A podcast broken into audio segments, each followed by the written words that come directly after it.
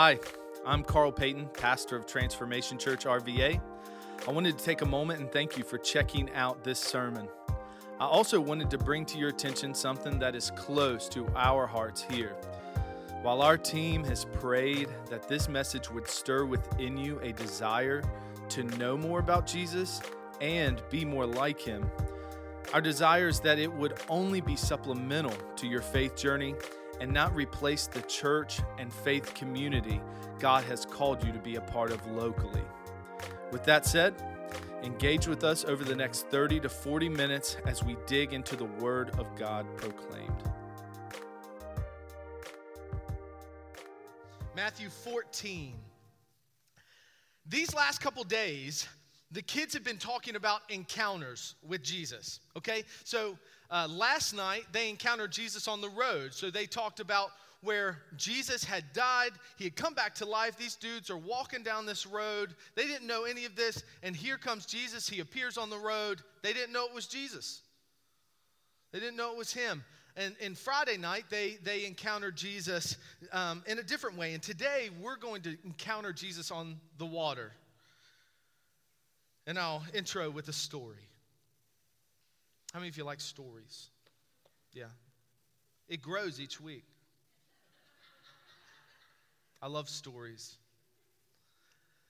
This particular story lands me um, in Southern Virginia out on a lake on a boat with my wife and her parents. And uh, I think I can't. Remember. I think I remember my wife and her parents. Maybe Luke. Luke, y'all know Luke. I, Luke, were you there? Were you on the boat? I don't remember.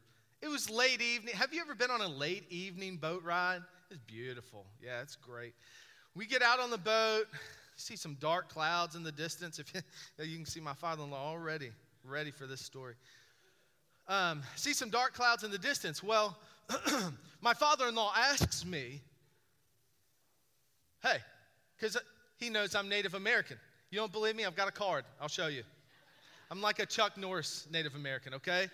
I don't look it, but I am. It's in my blood. So he says, Let me ask my Native American son in law, is it going to rain? So I said, nah, we're good. Looked at the clouds. A few minutes later, you hear this.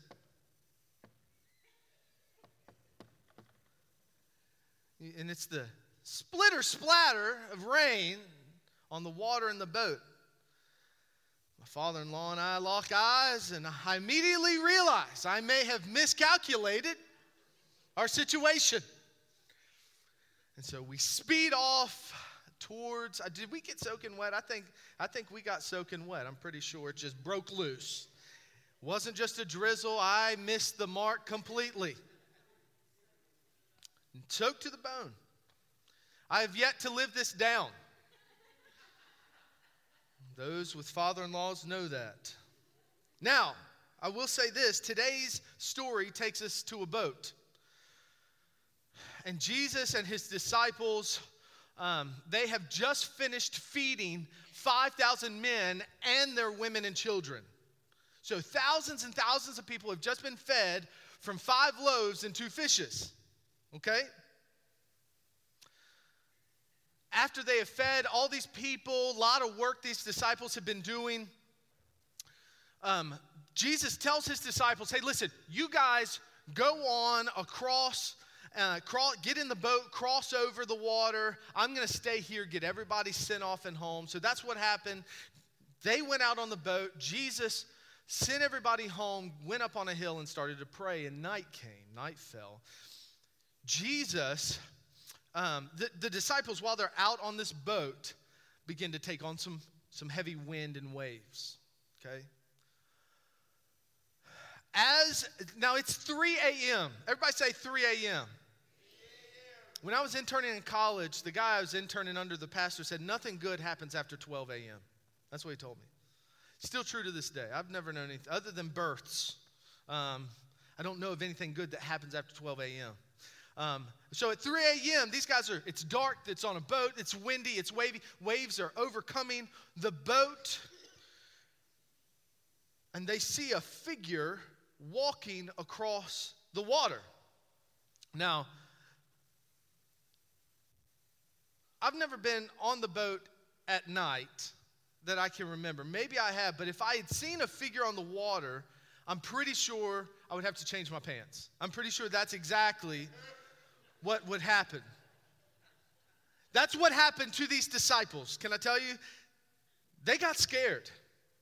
And they said, Look, it's a ghost. And so if you, you look here in, in, in uh, Matthew 14, 22, immediately after this, Jesus insisted that his disciples go back, get in the boat, cross the other side of the lake while he sent the people home. Verse 23. After sending them home, he went into the hills to pray by himself. Night fell. And then we work through this story here. Now, this is where we find uh, the story that I, I just told you. When the disciples saw him walking on the water, they were terrified. In their fear, everybody say, in their fear, they cried out, It's a ghost. Can I tell you something? When things are scary, when fear is in your heart, things aren't always what they seem. Can I tell you that? you can look at situations and look at people and say, oh, the, these guys looked at Jesus and thought he was a ghost. The reason they didn't is because in verse 27 he says, But Jesus spoke to them at once. Don't be afraid, he said, Take courage. I'm here. Then Peter called him, Lord, if it's really you, tell me to come to you walking on the water. Uh, yes, Come, Jesus said. So Peter went over the side of the boat and walked on the water towards Jesus. Man, that is crazy. I know we read these stories and we're like, man, that's, that's so beautiful. What a beautiful story of faith. This happened. And might I add, the waves were still tossing here. Peter went over the side of the boat but when he saw the strong wind and waves, he was terrified and began to sink. Save me, Lord, he shouted. Jesus immediately reached out and grabbed him. Aren't you glad that Jesus immediately reaches out to you? Hey, look, if you've come in here this morning and you're in a space where you feel like, man, things are so topsy turvy outside of these walls, I will tell you that Jesus will immediately reach out to you if you cry out to him. Look, Peter cried out, Save me, Lord. Jesus immediately reached out, grabbed him. You have so little faith, Jesus said. Why did you doubt me? When they climbed back in the boat, the wind stopped. Then the disciples worshiped him. You really are the Son of God, they exclaimed. After they had crossed the lake, they landed at uh, Gennesaret. That's my best stab at that. When the people recognized Jesus, the news of his arrival spread quickly throughout the whole area, and soon people were bringing all their sick to be healed. They begged him to let the sick touch at least the fringe of his robe, and all who touched him were healed. This isn't the disciples' first boat incident. Just a few chapters earlier, in chapter 8, these disciples were in an even more precarious situation. And so, what we have to do is kind of parallel these two boat scenarios. Now, I almost brought a John boat up here. There were some logistical issues to that. Because I told my wife I want to, I want, first, at first, when I was preparing for this message, I told my wife I wanted to buy a John boat, put it on rollers, and row in here. I said, They'll never forget it. Right? She said, Won't you have to put holes in a John boat to put it on wheels? I was like, Yeah, probably. She's like, Then it's no longer a boat, right? It'll just sink. You can't use it after that. I was like, Well, I didn't think about that. Didn't think that far ahead. Just thought it'd be cool. So there's no John boat up here. I couldn't get it figured out. And also, people want ridiculous amounts of money for junk. Can I tell you something? So I didn't find one. This is these guys' second boat incident. And so let's just break down the first one, then we'll break down the second one, and we'll see the differences in how they've grown. Ready? Say ready. Thank you, Michael. In chapter 8, there was a little bit of difference here. The disciples were on a boat. Jesus was already on the boat, but he was asleep. There weren't just wind and waves in this story. In chapter 8, if you want to go there, it's 23 through 27. Much shorter story. They're on the boat. It's still late at night. Jesus is asleep on the boat. The boat, a storm comes. So it's not just wind and waves. It's storming. It's raining. Water's coming in the boat. It's crazy, intense. And they were scared for their lives. They thought this is it. I don't know how many of you have faced situations where you didn't know if you were going to make it out of it. I, I can remember a couple of my own. But when you're staring death in the face, um, there's all types of, you, you react in all types of ways. And these guys reacted thinking, this is it.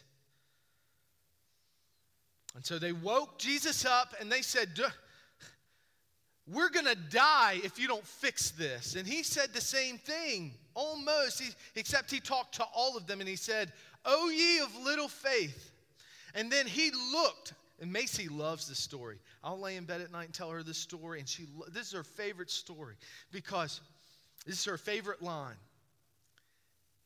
He looks at the wind and the waves and the storm, and he says, Peace, be still. And the disciples sit back in this boat and they say, Who is this man? That even the wind and the waves, they obey him. The God we're celebrating this morning, all of creation bows to him. And when we face things like face things like people who don't like us, or we face sickness that we can't get healed, or we face unsurmountable things, they all bow to him. Everything bows to him. And so they said, Who is this man? Now, in, in chapter 14, it's a little different.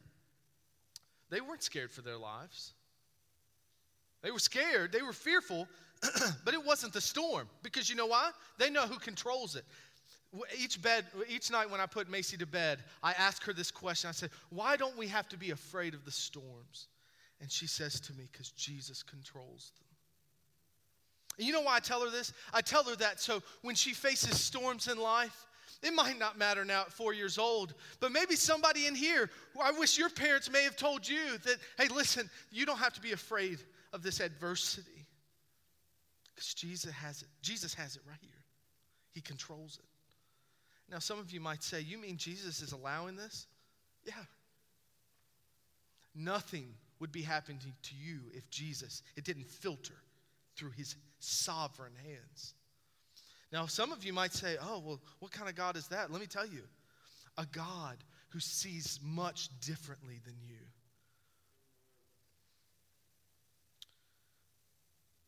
So, in this story, the wind and the waves, they come. What's changed between them is now Peter, and everybody gives Peter a lot of credit in this story that he, he really doesn't deserve because Peter jumps out of the boat kind of on a whim because he says, if it's really you, he doesn't actually believe it's Jesus. In the Greek, if he said, if it's really you, the Greek translates to to line him up with all the mockers at the bottom of the cross. If it's really you, come down. It lines him up um, with, with Satan in the desert for 40 days. If, it's re- if you're really the Son of God, do this. It lines him up with the high priest that said, Hey, if you're really who you say you are. So, Peter, look, he's not making some grandiose face statement here. He's testing Jesus. He's, he's testing the Almighty God. And look, when he first started walking on water, I think, boom, he knows it. He's like, oh, that is him. That is Jesus. And I preached this, this scripture all different types of, uh, of ways and in different angles and, and said, you know what? Because um, there's something to be said here for he walked knowing it was Jesus, and when he got distracted, his focus went away from Jesus, he began to sink. So there's something to be said here for when you're focusing on God, you can walk through things that you wouldn't normally be able to walk through. And when our focus shifts away from God, well, you might begin to sink. You will. So Peter challenged Jesus. And the, the biggest difference here, this is what I love. At the end of chapter 14, there isn't a question anymore. At the end of chapter 8, after the storm, after everything, silence. I can even see it now the ship sitting on a glass sea. And these guys say, Who is this God that every, the wind and the waves, they obey him? At the end of chapter 14, you know what he says? The Bible tells us right here look. Then the disciples worshiped him. You really are the Son of God. There's no longer a question here. These guys' faith have it has grown. Jesus has proved himself to them on multiple levels. They now have a new revelation. Now understand something. Had there been no storm, God used that storm to reveal himself to them. And I can't tell you how many times my wallet has been empty and God has proven himself by feeding me. My family, right after my parents got divorced, I mean, we were struggle. It was struggle bus, struggle bus town we would not have any food in our pantry at all. And my mom's in between paychecks because you only get paid once a month with the state. So when you run out, that's it. And in that stress, in that struggle, in that adversity, all of a sudden somebody knocks on the door and drops us three Kroger bags of groceries. And all of a sudden, God reveals something to me that He's a provider, that He cares, He sees my need. Robbie's sitting in this room today. Walked through more pain and anguish, him and his wife, than any of us could probably ever imagine. But you know what God has proven? That God is a healer.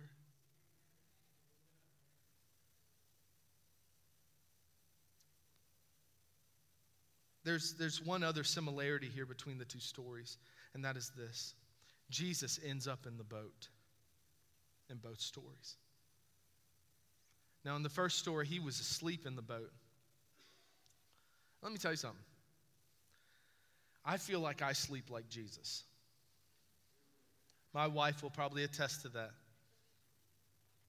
They could be shooting our house down. I would not wake up. Nothing wakes me up. Once I'm asleep, it is done. Anybody sleep like a rock? Oh yeah. Gone, out. I'd love to bolster it up like I have just this extreme faith in Jesus that I sleep so peaceably. Uh, but I don't know that that's it because I fail him on occasion. But both accounts, Jesus gets in the boat. And all throughout the Bible, you see, and throughout time, uh, Christianity, Christianity has been related to a ship. And here we see that God always ends up in the boat. Now, um, there is this tendency that when adversity comes, we want to jump ship. Okay?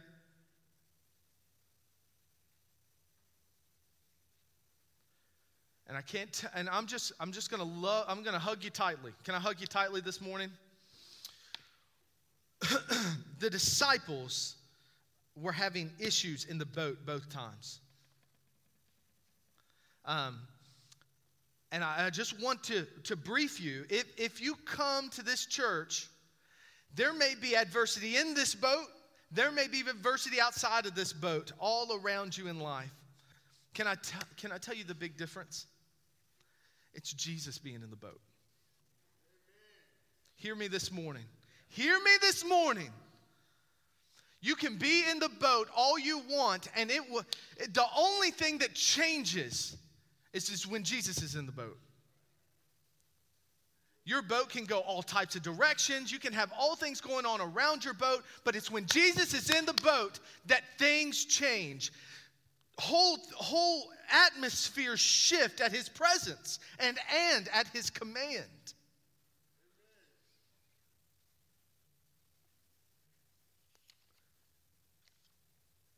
So, as the kids learned these past two days, that you can encounter Jesus throughout all different situations. All different situations. They learned about the human factor, that we're all human. Hello? Anybody not? Okay, just making sure. I need to change my messages otherwise.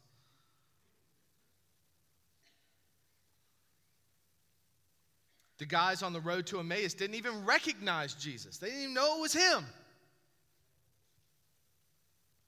Peter.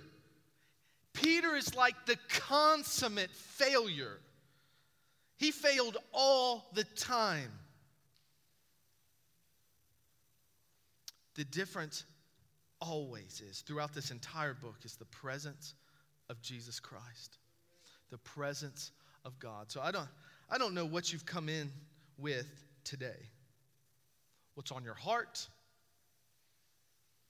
but I need to invite you to do a couple things. One, understand that all of you need Jesus. it doesn't stop after you say the prayer.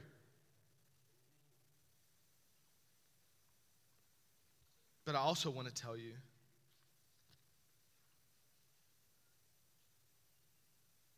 that in this journey, and hear me very clearly, in this journey, your life should be filled with Jesus encounters. And each one of those encounters should transform you. If it's not transforming you, then, then you need to, to reevaluate some things. Because when Jesus shows up, things change. And you hear me say this all the time. But you need to get this picture. So, where have you grown? I don't know where you're at. Maybe you're on the first boat where you're like, is this guy really who he says he is? Maybe you're on the second boat. Maybe you're now you're getting the picture. He really is the son of the living God.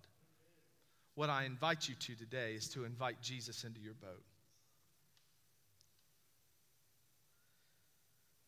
I invite you today to invite Jesus into your boat. I don't know where your boat's at. I don't know what storm it's in. Your boat may not be in a storm. Maybe you're just sitting out in the middle of nowhere with a bunch of people you don't like. You ever been stuck on a boat with people you don't like?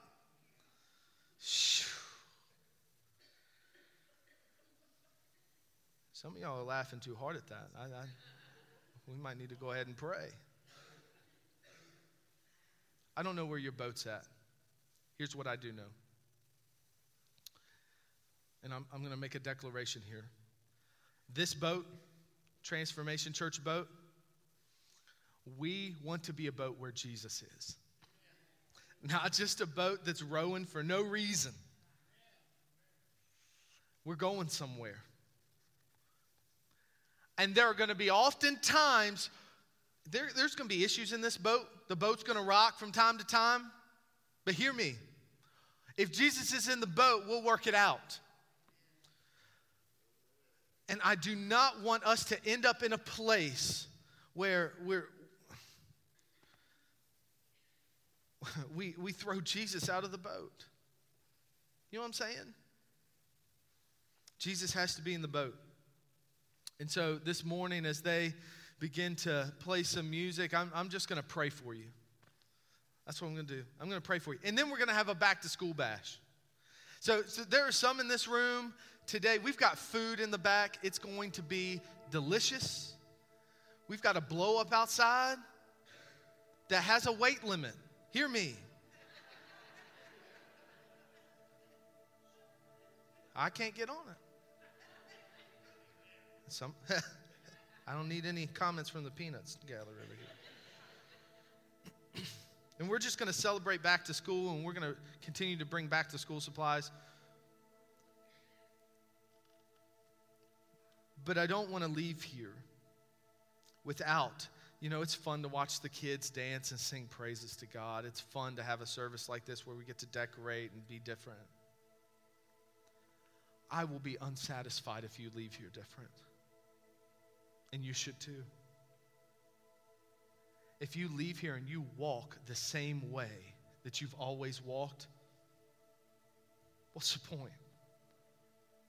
We have got to allow Jesus to transform us from the inside out. And the disciples realized something very important in that boat. One, Jesus' presence in the boat changes everything. Number two, he really is who he says he is. Let me say that again. Jesus really is who he says he is. And he can be that for you. Let's pray. Father, you have been so good to us today. And as we kind of close out this service and get ready to transition to some fun, my prayer is that as we navigate the boat of this church and as individually we navigate the boats of our homes and our families, that you would be the steering factor, that you would be present amongst us God, that if we if we try and steer this boat on our own or or try and figure this out on our own or handle situations on our own, God, that they can go awry. But if you are wherever you are, there's peace. Wherever you are, God, there is strength. Wherever you are, God, there is healing. God, your presence brings with it all the power and, and, and joy that we could ever desire. And this morning, we crave it. We yearn for your presence near to us. God, let us leave here and act differently. Let us handle situations differently. Let us respond differently. God, let us walk differently, talk. Let us communicate differently because you are on the boat with us. And for those this morning who may be rocking and rolling in a time of their life that they don't understand, they don't get, and they don't they don't know if they can make it. Lord, let them cry out to you this morning, save me. Save me, Lord. And know, Father, that this morning you will respond immediately. You are so good. Thanks for streaming this audio from Transformation Church RVA, located in Richmond, Virginia. For more information, check out our website at www.transformationrva.com.